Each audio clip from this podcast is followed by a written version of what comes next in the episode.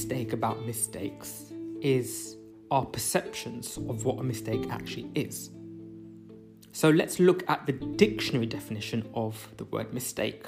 It tells us it's an action, decision, or judgment that produces something wrong, unexpected, or misguided. So that's what the dictionary tells us. But it's for us to actually understand and process our perceptions of what a mistake is. So if we think about the word mistake, it's actually two words miss, take. So instantly, if you just break the word into two, you realize that it's about doing something, it's about taking an action.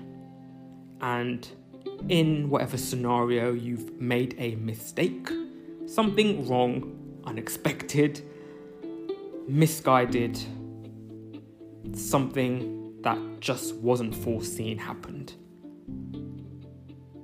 Essentially, we can then look at that word and go, okay, mistake. How about retake? And that kind of makes us think about there's many more takes to come. And there's many more opportunities for us to learn, get that feedback in order to overcome any of those similar scenarios in the future. And why is that important? Well, we get mistakes when we are doing something new and having to accept and learn from the feedback that we get. And for many people, including myself, that can be a very long, slow burning process. The other reasons why we may make mistakes is because we're doing too many things at once. We are always pulled in different directions. We're trying to meet our own expectations, external expectations, and perhaps slowing down once in a while to evaluate the landscape, the situation, what we're trying to do, and trying to achieve can also help us understand, you know, where we are actually making these mistakes.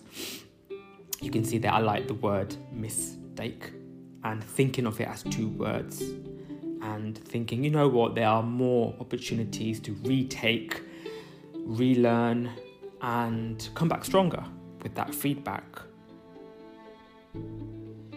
So, the reason I'm talking about mistakes is I've made plenty of mistakes. We've all made mistakes. And this last week, I made a mistake. And what I did with that mistake was instead of letting the energy of the mistake lead me down that path of rumination, self blame, guilt, I decided proactively to acknowledge the mistake um, and take it to someone and tell them, you know what, I actually have made a mistake here. I realized that I should have done something different here. So essentially, I used that opportunity to start building resilience where we can't control everything, but we can control the thing we are doing it made me feel really, really confident, even though it was a negative thing at the time. It also inspired me to be more courageous with ownership and responsibility for when things go wrong. And sometimes we just feel that those situations can put us in a corner.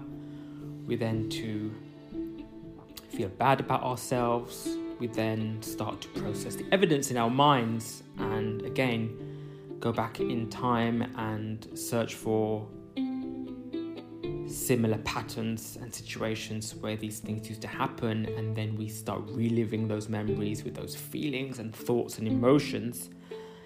And I nearly got back on that track this week.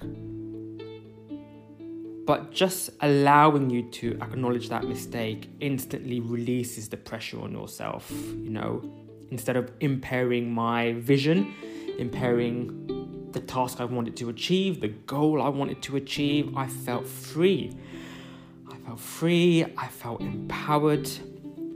And on the back of that, I realized that I've I've made these mistakes, but I am going to do something proactive about them. One of them was acknowledging what they were, taking ownership for them, but also understanding there's an opportunity here to learn something. And reframing a mistake as a chance to learn is where the growth comes. That's where you ideally want to be, and not seeing that every single thing that doesn't go right or goes to plan is a sign that you need to stop. It's not a sign of failure, it's a sign that you are making progress. You're making progress to come out of the comfort zone, you are being courageous, you are demonstrating those really positive skills, again, of confidence and resilience. And with time and exposure to those situations, you will find that you will automatically get into the natural rhythm of acknowledging, accepting, and learning. As I found, a mistake repeated often is no longer a mistake. It's intentionally deliberate, as if you are on autopilot. And that becomes an unwanted habit that sometimes you're completely closed to, you're completely blinded by. And we need to acknowledge that in itself. If we are continuously making those mistakes, and they become unwanted habits, then we need to identify them, sit down with them, and do something about them and turn them into good habits. And one thing I realized is you can actually build that feedback loop and essentially program yourself to expect change, expect things not to go to plan, always think about contingency, and just trying to be really objective about how you feel and how you process your thoughts and emotions when something doesn't go to plan. Because in the end, we can't control everything, but we can control how we react and how we deal with the things around us that keep moving and keep changing. Because mistakes will always exist and they will always happen. Throughout our lives and throughout time, we've seen so many things happen, you know, around us and in the world in general, where things have been perceived to be complete disasters, mistakes, um, and they often are met with criticism and negativity. But on the flip side, it's a great space to then start learning and understanding, you know, was that path right? Were those decisions right? And if they weren't right, then one, what could be right? Two, how can we prove that? And three, how we can treat and deal with anything like that going forward. And that's the key to building that resilience, that knowledge and understanding of how to deal with any situation that essentially does end up producing something unexpected, an unexpected event, result or an emotion or thought as well. And once we realize we have the power to do that, it's really, really empowering to then say, you know what, I'm free of that kind of dead end thinking. And whatever happens, I can be confident and I can have trust in myself that I'm going to approach this in this way. And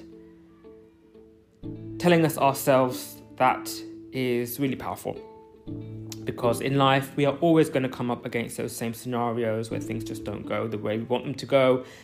That's life is what we do when we get to that point in terms of how do we react how do we think and when it comes back around to us then we are not treating ourselves in that way that makes us feel guilty makes us feel the pressure and makes us feel that we're not making any progress because again reframing the mistake is a chance to be open to feedback open to growing open to learning and that's where you want to be. You want to be in that space where you, you are not afraid to be doing new things because new things will lead to mistakes. Mistakes then allow for the feedback to come in and that allows you to grow. You're growing your confidence you're growing your strength you're growing your skills and that's what's important because I generally believe that the way we see mistakes is generally a mistake.